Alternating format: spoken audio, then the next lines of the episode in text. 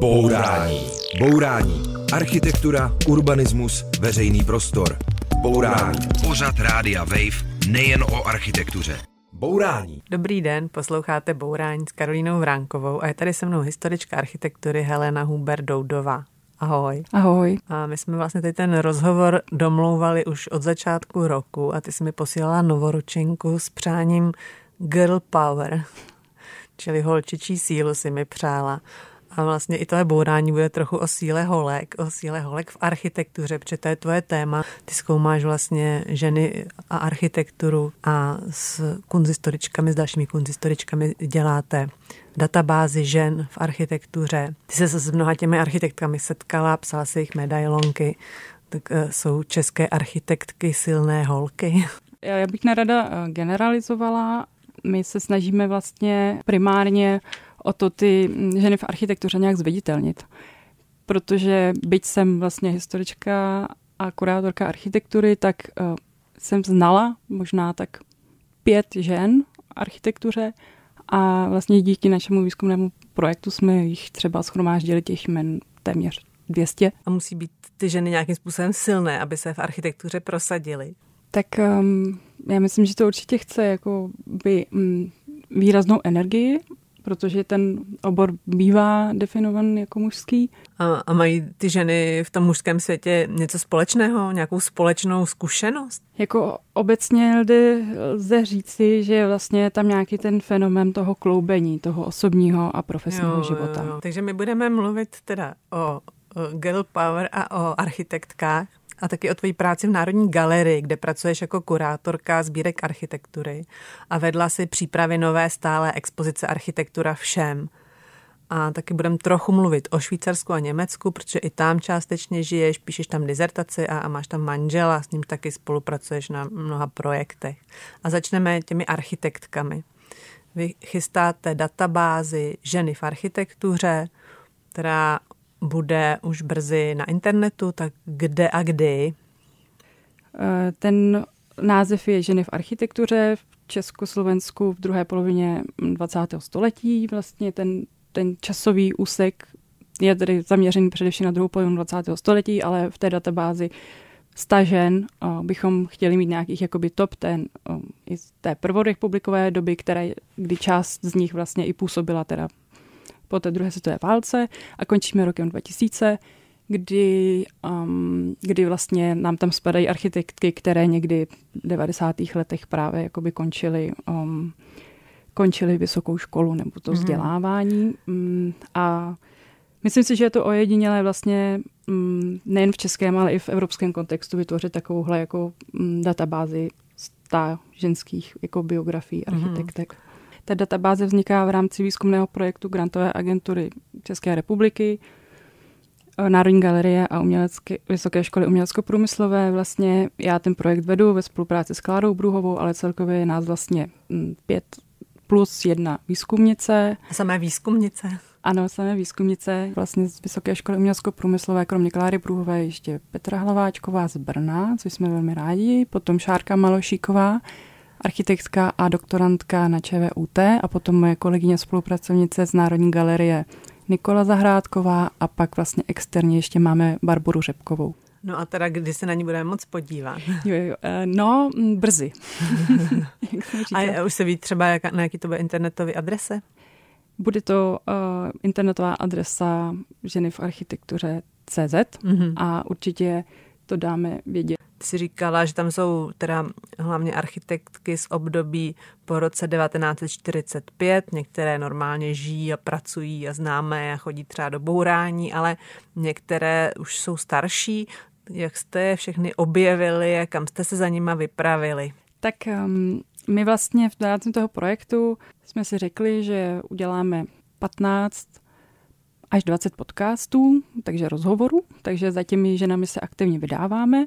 Pak jsme rozeslali téměř 100 dotazníků, vlastně ženám e-mailem nebo poštou, eh, kdy jsme se snažili jako kontaktovat takový široký eh, okruh. A třeba já konkrétně vlastně jsem se vydala právě jakoby do Holandska za Helenou Jiskrovou, ale pak jsem také navštívila mm, Zdenku Novákovou, Vítězslavou Rodbauerovou, chystám rozhovor s Ivanou Čapkovou, byli jsme za Markétou Cajdhamlovou a pak jsem měla takový jako zajímavý výlet vlastně do, do Zlína uh, za dcerou Evy Bánovské, kde jsme vlastně řešili především tedy její archiv. Z těch jmen je známá Helena Jiskrová ze Sialu, která potom v 90. letech vlastně učila na Technické univerzitě v Liberci.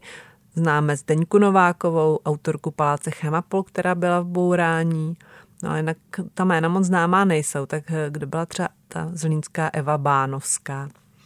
No v tom zině to byla taková jako kuriozní uh, historie, kdy vlastně se jednalo o architektku Evu Bánovskou, která uh, působila dlouhá léta v centru projektu ve Zlíně, ale už to je samozřejmě stará paní, uh, relativně nemocná a vlastně studenti um, vypátrali um, vlastně na základě nějakých našich podkladů, není kontakt a, a vlastně získali od, od dcery uh, Evy Bánovské um, nějaké, nějaké skici uh, jako vyfocené. A já jsem se potom tam vydala s tím, že jsem se chtěla podívat na zbytek tě, toho díla a, a objevili jsme jakoby byt, který vlastně byl na vystěhování a a vlastně teď majitelé nevěděli úplně přesně konkrétně, co s těmi materiály mají dělat, jako jestli prostě to vůbec stojí za to, mm, to architektonické dílo, ty výkresy vlastně tedy především interiérové, různých vzorkoven prostě, ale i různých jako kancelářských budov, budov potom výkresy vlastně interiéru, centroprojektu ve Zlíně a tak dále. Tak se to mají zachovávat, nebo prostě ne. A myslím, že byli docela jakoby překvapení, když si mi říkali, jestli by, ty to ne, jestli by nám to nevěnovali jako do sbírky architektury Národní galerie. A ty jsi zmínila ještě Helenu Jiskrovou, to je eh, důležitá architektka, která působila v Sialu a t, eh, pak emigrovala do Nizozemska, tak jaký bylo setkání s ní? Mm, já myslím, že to bylo poučné. Um, ona je jakoby velmi jako inteligentní uh, žena, která má hodně věcí um, srovnaných. Co ona dělala přesně v tom Nizozemsku? No, oni odešli vlastně se Zdeňkem Zavřelém až relativně pozdě, vlastně asi v roce 78 o, ze Sialu z Československa a vlastně v Nizozemí částečně dělala vlastně věci na volné noze a potom za, společně za, založili kancelář se Zdeňkem um, Zavřelem. Měla si pocit, že třeba v tom Nizozemsku se ten její osud odvíjel jinak, než jak žili ty její české vrstevnice? Že tam ta postavení žen bylo lepší? No právě naopak.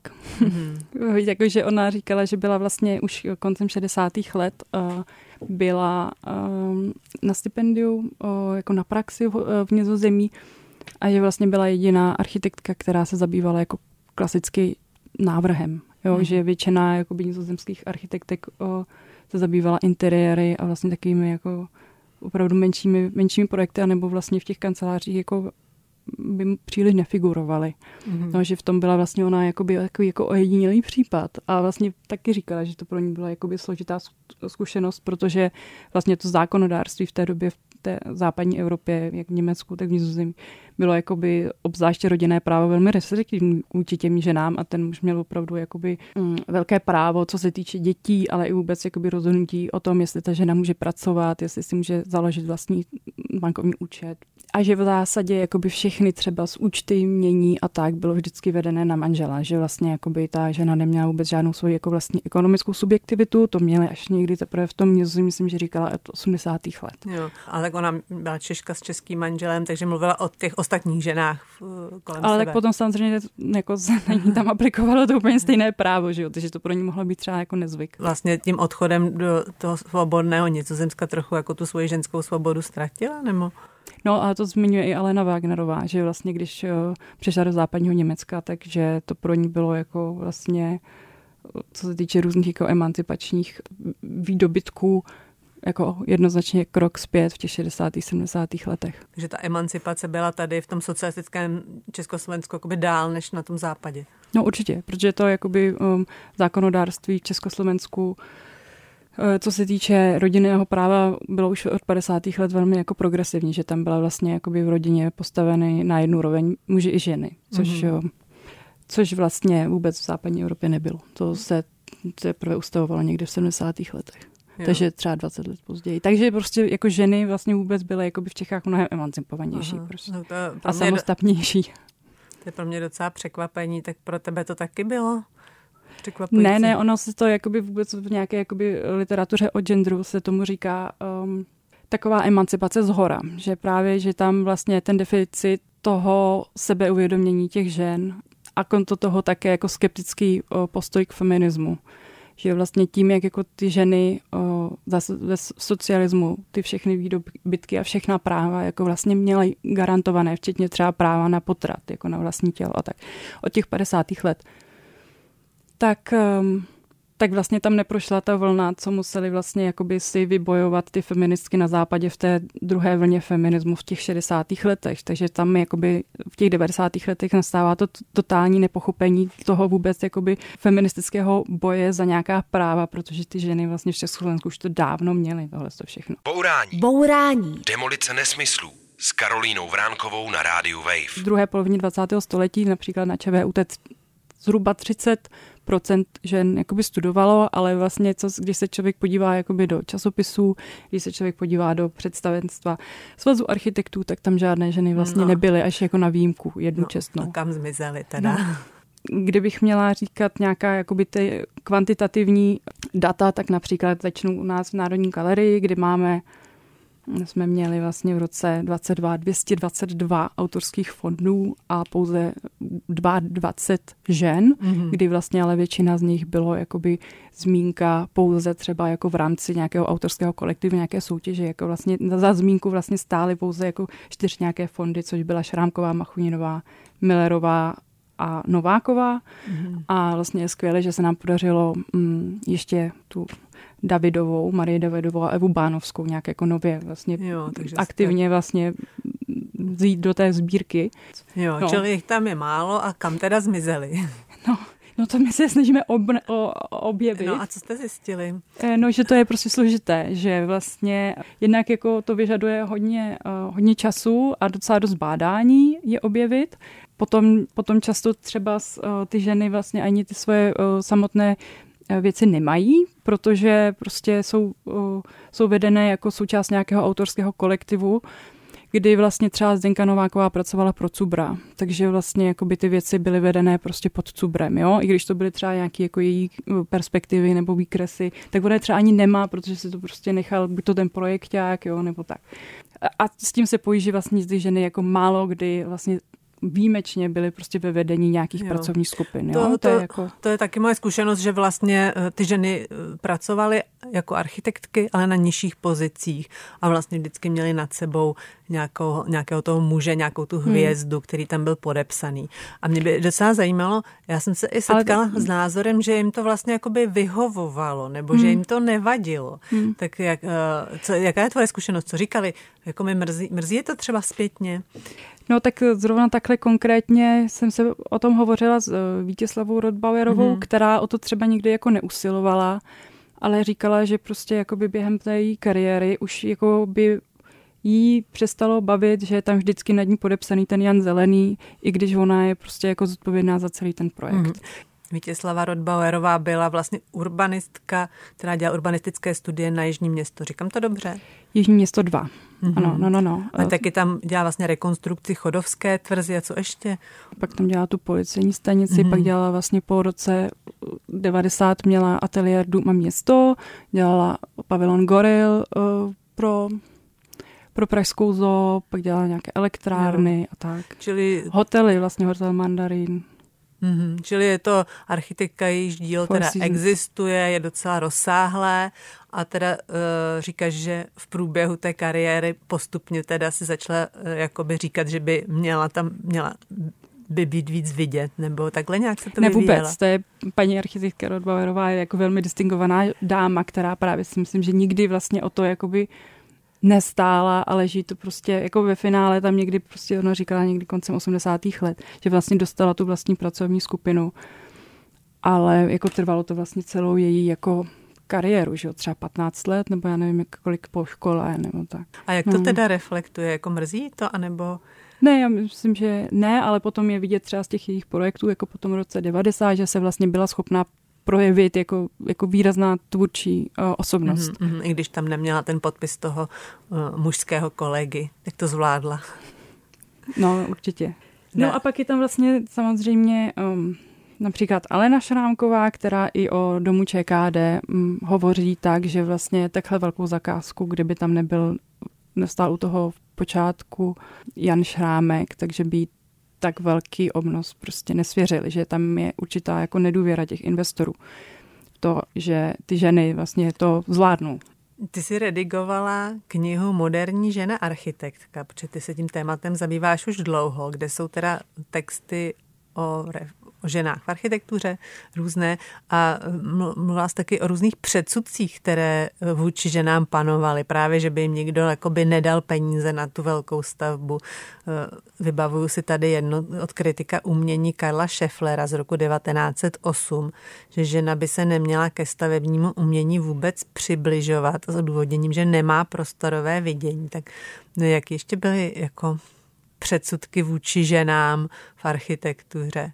O tom prostorovém cítění to byl asi častý. Potom samozřejmě logika, řád, že to vlastně k tomu jakoby ženy nemaj, nejsou jakoby predisponované. Potom dokonce i Bruno Taut hovořil o tom, že ženský Kolumbus by byl nepředstavitelnou výjimkou. To znamená, že ty ženy vlastně nemají ten potenciál vlastně jako objevovat ty nové světy. Jo. A že jsou tedy biologicky predisponované eh, prostě k tomu spíše pečovat o ten jako rodinný krb a ne vlastně být nějakým jako nespoutaným uměleckým géniem, což si myslím, že je určitě jakoby předsudek a že vlastně biologická predispozice vlastně nemůže vlastně v tom posuzování žen jako vůbec hrát žádnou roli. No on by si to taky nikdo v životě dneska nedovolil říct. Zní to opravdu jako skoro urážlivě. Nicméně si myslím, že ty předsudky jako by můžou žít nějak latentně. Tak by mě zajímalo, jestli ty vaše respondentky se s něčím takovým setkali, eh, třeba jako nějakým skrytým podceňováním a podobně. No já zase s tím setkala i v současných jakoby, diskuzích, že vlastně žena je biologicky determinovaná jinak a že tu odvahu prostě k tomu jako návrhu prostě ztrácí po škole, protože vlastně se snaží se usadit a spíš se se věnovat tomu jakoby hnízdu jo, rodinnému. To, to někdo řekl jako veřejně? No, na jedné diskuzi. Já bych to nejmenovala úplně, ale...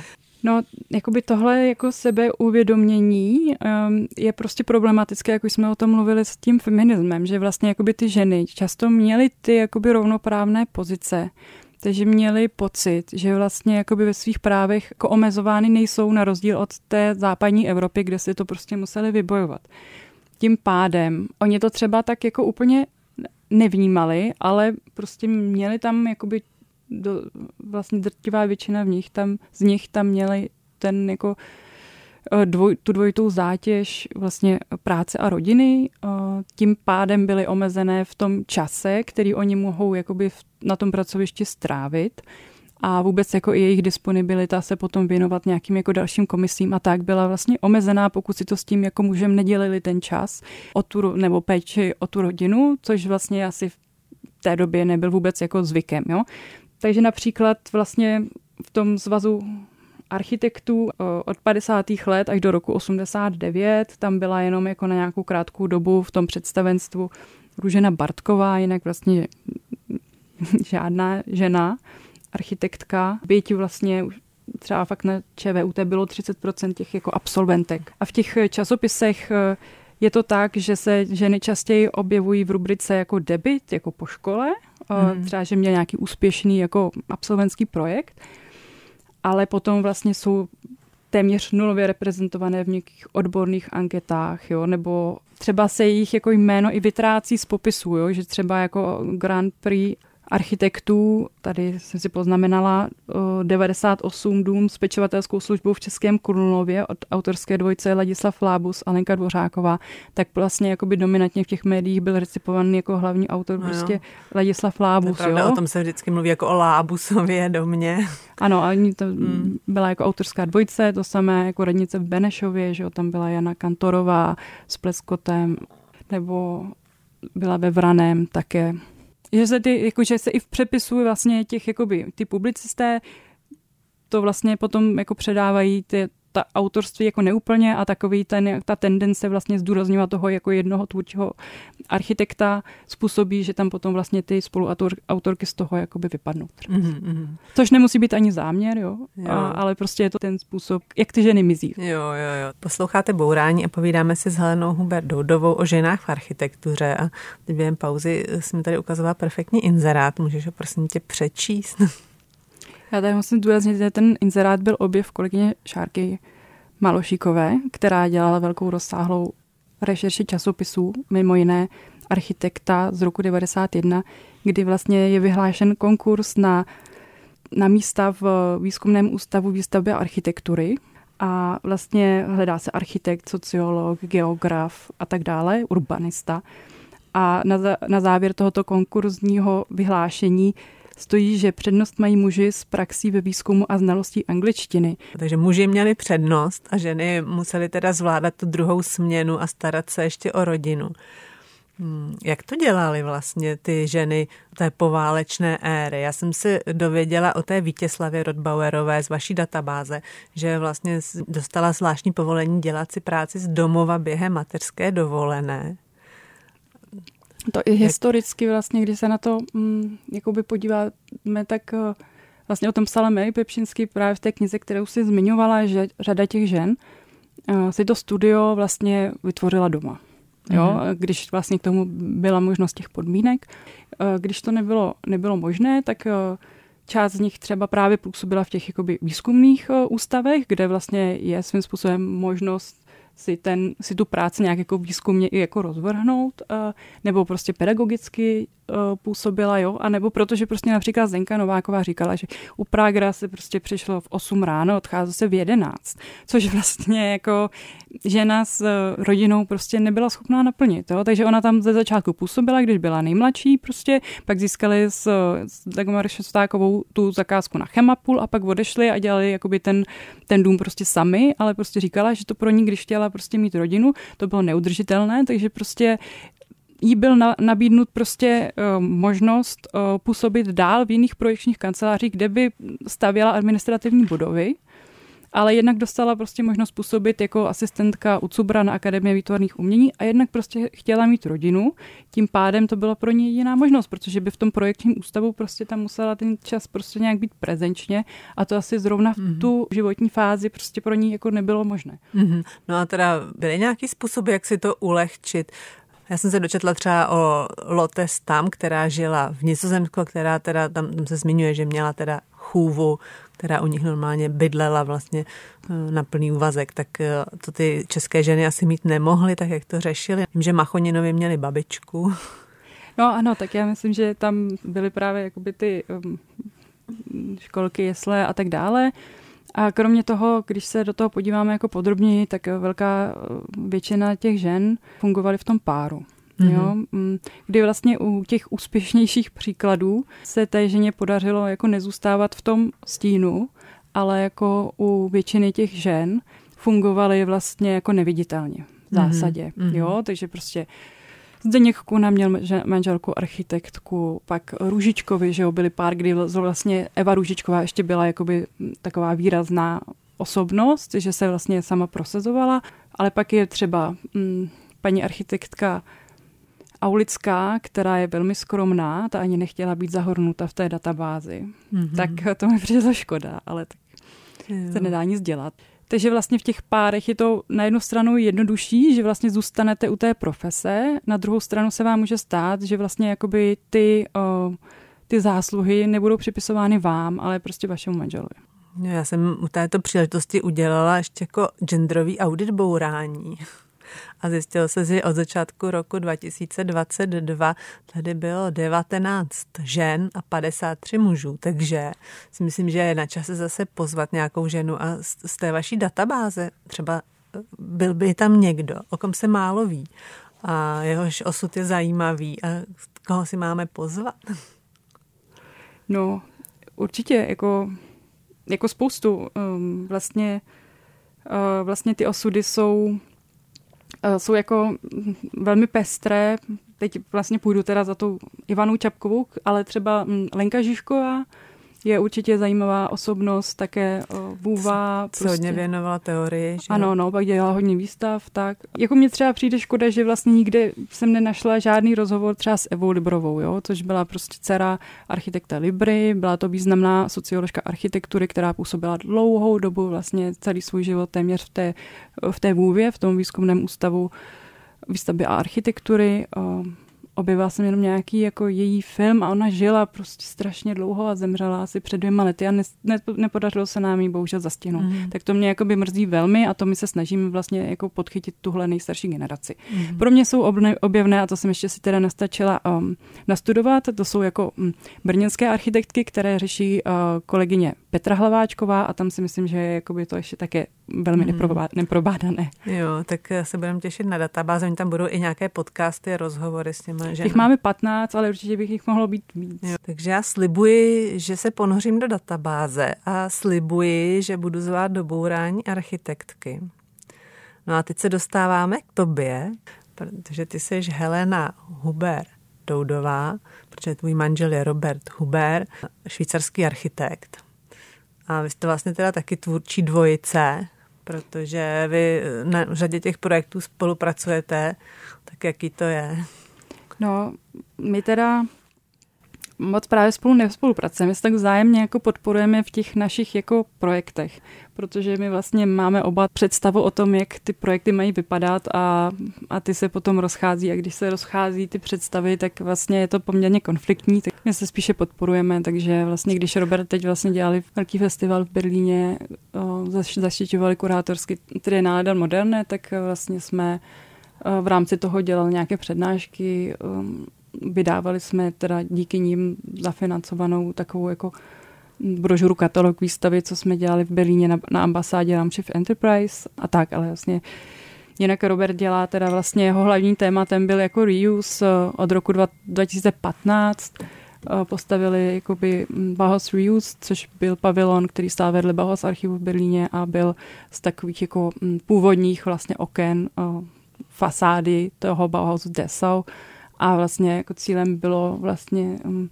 nějakým způsobem zajistit, že vlastně ty hodnoty, které nebo ten, ty věci, které vlastně měly být vlastně odstraněné, vyhozené, tak vlastně je možné ještě nějak využít a vlastně je nějak jakoby ještě vlastně kulturně, uh, kulturně zhodnotit. Jo, čili to byl jeho projekt jako architekt. No, to stojí doteď. Mm-hmm. jakoby to, ono, ono, to bylo jako intenzivně využívané s archivem prostě do roku 2019, teď tam Robert přesunul ten, archi, eh, ten pavilon vlastně na na náměstí Ernst Reuterplatz, což je vlastně takový kruhák, kousek od Technické univerzity a teď tam ten skleněný pavilon vlastně stojí uprostřed jako takového toho dopravního ostrůvku. Jo. A je to takový jako hm, celkem zajímavá věc. A organizují tam různé výstavy, projekty, performance. Jakoby sice neděláte všechno spolu, ale děláte podobné věci a něco spolu děláte. Tak mě by spíš zajímalo, eh, když jsme mluvili o těch tvůrčích dvojicích, jak tobě se jako konkrétně osvědčíte ten model tvůrčí dvojice. No právě u nás to není úplně optimální, ale jakoby je skvělé, když to někomu takhle funguje dobře. Jo. No, my vlastně si potom jakoby tu práci vlastně taháme domů a zasahuje nám to jako případné pracovní neschody do osobního života, což si myslím, že jako není zdravé. Uh, takže ty máš švýcarského manžela a taky studuješ ve Švýcarsku, vlastně děláš dizertaci v univerzitě v Curychu, je to tak? Já to už jsem naštěstí zakončila, teda musím říct, já teď musím opublikovat, což eh, Jo. což je na spadnutí, ale, ale ještě musím dořešit nějaká obrazová práva, tak to je prostě tak jako složitá věc, kterou už teď řeším posledních pět měsíců. Ale tak eh, nevím, um, doufám, že to bude. Uh, a já jsem ale hlavně teda jako, jako studovala jsem mm, nebo eh, na švýcarské univerzitě, ale mm, většinu času jsem působila v tom Berlíně, protože jo, ta dizertace mi trvala hodně dlouho, třeba sedm let. Ale stejně jsi prostě rozkročená mezi ty dvě až tři země. Tak mě by docela zajímalo, jak to jako celý organizuješ ten svůj život takhle. Tak my, my působíme spolu a působíme i jakoby bez sebe a vlastně nevadí nám cestovat, což je důležitá věc. A ono to vlastně... Že jste část, část doby ve, ve Švýcarsku a část... Ne, hlavně v Berlíně a v Praze, jako mm-hmm. ve mhm. Švýcarsku takže tolik ne. A teda eh, Robert je z Mnichova, ale tak, eh, takže někde jsme v Mnichově, ale prostě jenom jako výjimečně moc ne. no, a, takže hlavně jakoby fungujeme právě mezi Berlínem a Prahou s tím, že vlastně tak nějak jako se střídáme, um, že jsme spolu a zase ne. Takže se střídáte, jestli jste u něj nebo u tebe.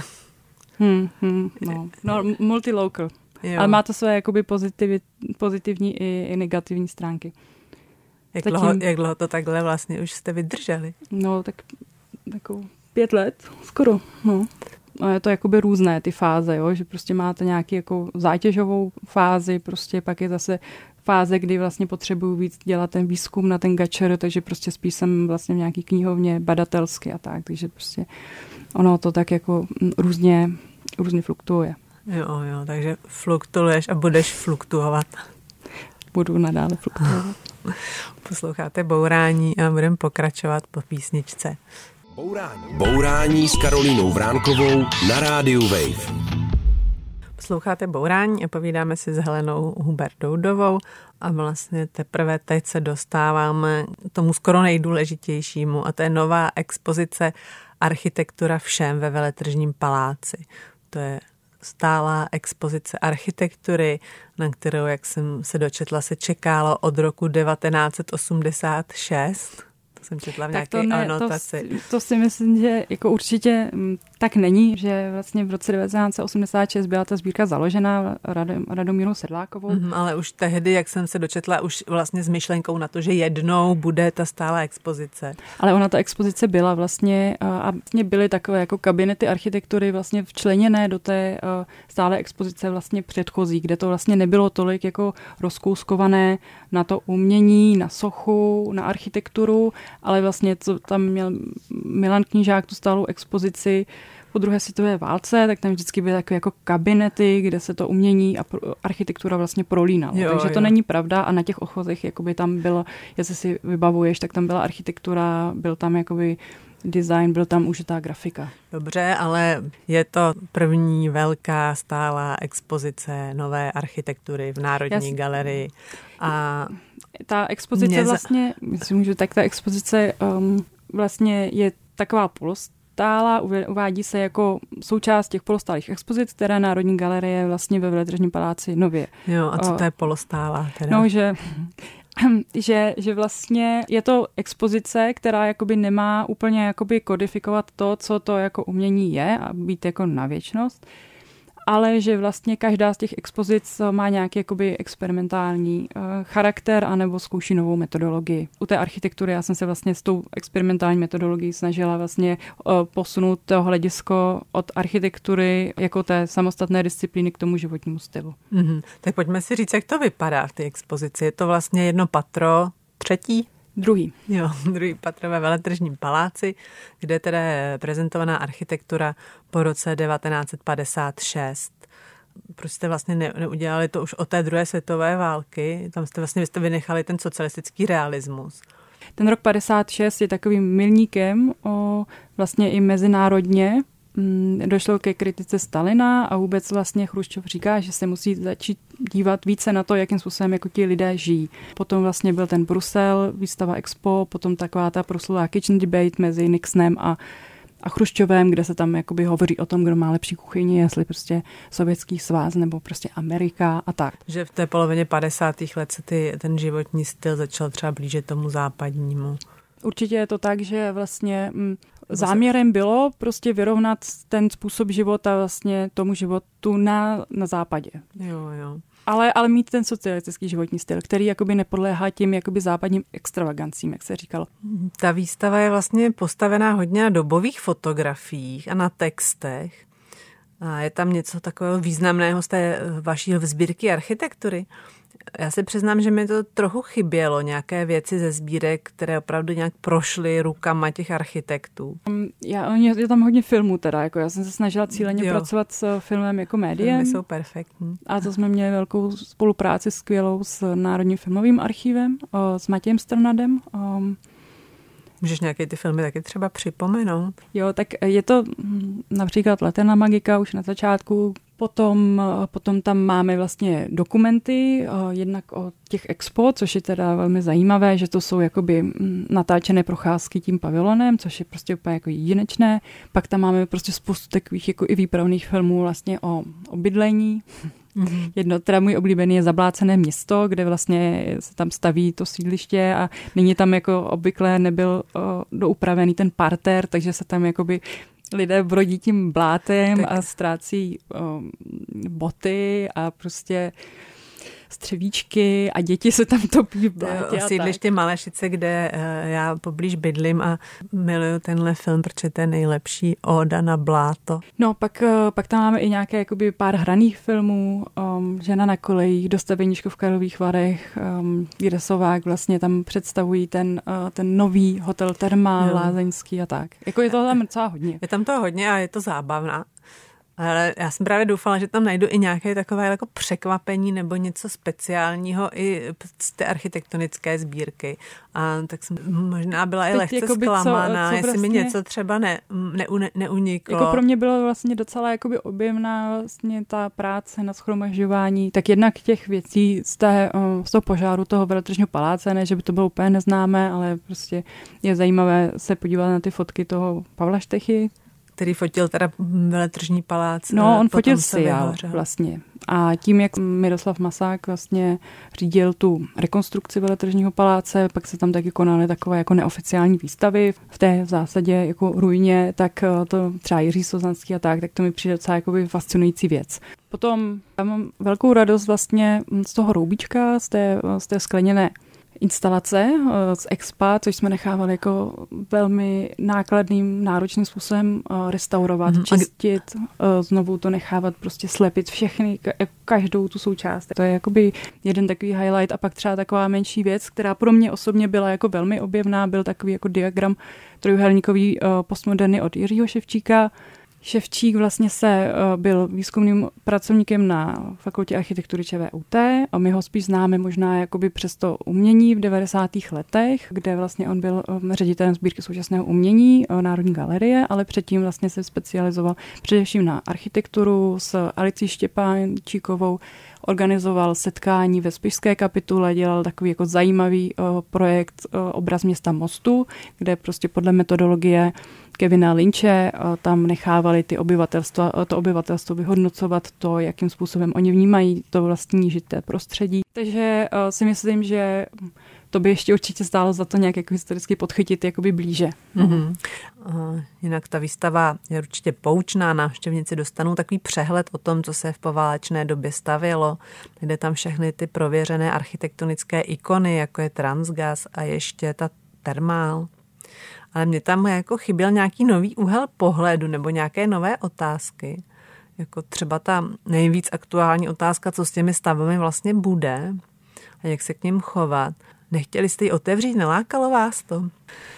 No ono, jako já bych to tam klidně zahrnula, ale přece jenom jakoby to je jenom 900 metrů čtverečních a jako já bych určitě by mě zajímalo tam nějak jako víc prospracovat třeba s jako ekologickou architekturu, mm. jo, nebo prostě přesně, um, jak říkáš, osud těch jako budov, nebo tam mít ještě nějakou jakoby další prostě instalaci, ale už i tak já jsem musela jako vyredukovat jako neuvěřitelné množství projektů na těch 40. A... Jako bylo to fakt, jakoby i pro mě to bylo velmi náročné vůbec jakoby ten výběr. Jako to je vlastně jako té gro kurátorské práce je prostě výběr. Mm-hmm. A mhm. musíte, musíte to prostě redukovat na základě nějakých jakoby, nějaké základní otázky nebo prostě nějaké základní perspektivy. A vlastně i, i jakoby, když si to vezmeš, tak vlastně jako k každému projektu máš jako, nevím, třeba deset prostě plánů, že jo, od půdorysu, výkresu, perspektiv, toho, pak tomu máš ještě fotografickou dokumentaci, takže to není tak, jako že bys měla jako jeden projekt. Jo. Tého materiálu je nepřeberně sbírka architektury má 25 tisíc jako mm, objektů. Takže jste museli hlavně škrtat, nebo ty si musela no, hlavně jako škrtat. A, a, ale na otevření byl teda ministr kultury Martin Baxa a ty si ho tam prováděla, tak povedlo se ti nějak zjistit, jaký on má vztah k tady k architektuře té doby. Můžeme čekat, že třeba bude prohlašovat víc eh, památek z té doby, nebo že je má třeba radši než předchozí ministři? No já mám pocit, že pan ministr to jako registruje a věděl o těch jakoby probíhajících kauzách, ale zároveň hm, svým způsobem má také pocit, že ta hm, architektura té doby má tu politickou nálepku, ale já jsem se mu snažila právě vysvětlit, že to jakoby tak není, že prostě tam byly postavené vlastně v tom socialistické Československu vlastně stejné stavby jako na západě, jako například eh, televizní vysílače Ještět nebo televizní vysílač Žižkov a tak. A to prostě jakoby byly nějaké jako tendence prostě telekomunikační nebo bytové výstavby nebo prostě nějaké výstavby pro volný čas, které prostě nejsou specifické jenom prostě pro ten jako socialistický blok, ale prostě i pro no, západ. Že... že to není teda socialistická architektura. Povedlo se ti ho přesvědčit? No, to doufám. Tak uvidíme. My musíme končit. A ještě spousta věcí jsme neprobrali, protože ty teda ještě dokončuješ tu dizertaci. To už mám hotovou. To musím Pr- jenom Promiň, takže, nebo chystáš se publikovat svoji dizertaci.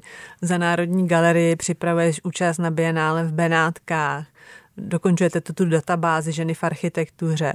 Tak já se vrátím ještě na začátek k té girl power a holčičí síly. Tak na co teď budeš potřebovat nejvíc eh, girl power?